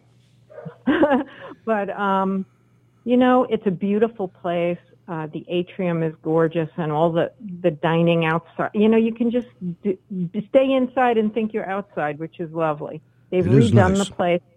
It's it's really pretty. So, yeah, we're do, we're doing great, and I, I don't know how we're all going to connect, but Ken has my number, and Marlene has my number, and somehow we'll all get it together Friday. Yeah, we'll figure something out. I mean, we're going to come down. I, I- you know, I wasn't going to come down, but I, uh, I started feeling guilty, man. I'm like, Yeah, all these people. sometimes guilt is a good thing. That's I'm- true. I'm I mean, glad that's true. Felt a little guilty and decided to get here. I can't believe my wife said okay. I mean, that that's different. That was that was cool. But uh, Yeah. uh, we'll, we'll be Well, down there. We'll have a, you. She wants to meet all the people you talk to all the time. I mean, it, come on, will it'll right? be a good time. It'll be a good time. We're going to do a show, so uh, we'll figure out how that works. Uh, yeah. And, and uh, so Hutch, your email is Hutch at uh, SRTV. no, SCRTV at live.com. Steel Okay, City I Resistance to- Television, SCRTV at live.com. Okay. Um, you know the phone number when you're on Spreaker and you you know scroll down for info because I'm not home and I don't have all my stuff in front Right. of me. It comes up with the old phone number. Oh, really? Okay, I'll fix that. Yeah. Yeah. All right. I'll, Okay, I, I, well, Look Well, thanks to for calling. everybody. appreciate it. Okay. Take care. All right. Thanks, Bye. Val. Say, say hi to to Double soon. Lot. Say hi to Double Lot for me. All right. All right. So we'll be down there uh, on Friday. That's going to be good. Man, we're out of time, Sal. Uh, any final comments and uh, how can people get in touch with you, brother? final comments. Thanks, Hutch. Appreciate the, us being able to get together and have a really good show. You can reach me on Twitter at Sal S A L A T C W R. I want to have I want everyone to have a great rest of the week. And for all those of you attending CPAC, I really hope you have a good time. And Hutch, please uh, share everyone. You know, tell hello f- for me to everyone, and tell them that uh, I hope maybe sometime to meet him soon. I'm sure you will, and thank you for uh, participating. I mean, you've uh, you do some good work, so I'm glad to have you on the team. Uh, ladies and gentlemen, I want to thank you for letting us into your life for a couple hours. We're going to try to go down to CPAC on Friday, uh, the aftermath anyway. Uh, go to steelcityresistance.com, become a Cold War Radio patron. Uh, you can donate there to our war chest as we prepare to go to the Republican National Convention uh, in North Carolina. Can't wait for that. Uh, check out the Facebook page, facebook.com slash Cold War Radio 22. They're, they're cen- censoring that a little bit. The email, scrtv at live.com. Podcast available on Spreaker. If you go there and you have to search, search under news and news commentary, you'll find us. The 405media.com plays the show 8 a.m. Eastern Time every day on demand at iHeartRadio. The Cold War Radio app is free in your app store, whether Android or iPhone. And if you have hearing problems, you can check the show out on YouTube where it is fully transcribed. Support rsbnmusic.bandcamp.com. Support Jacob Seals. Ladies and gentlemen, we'll catch you next time. God bless.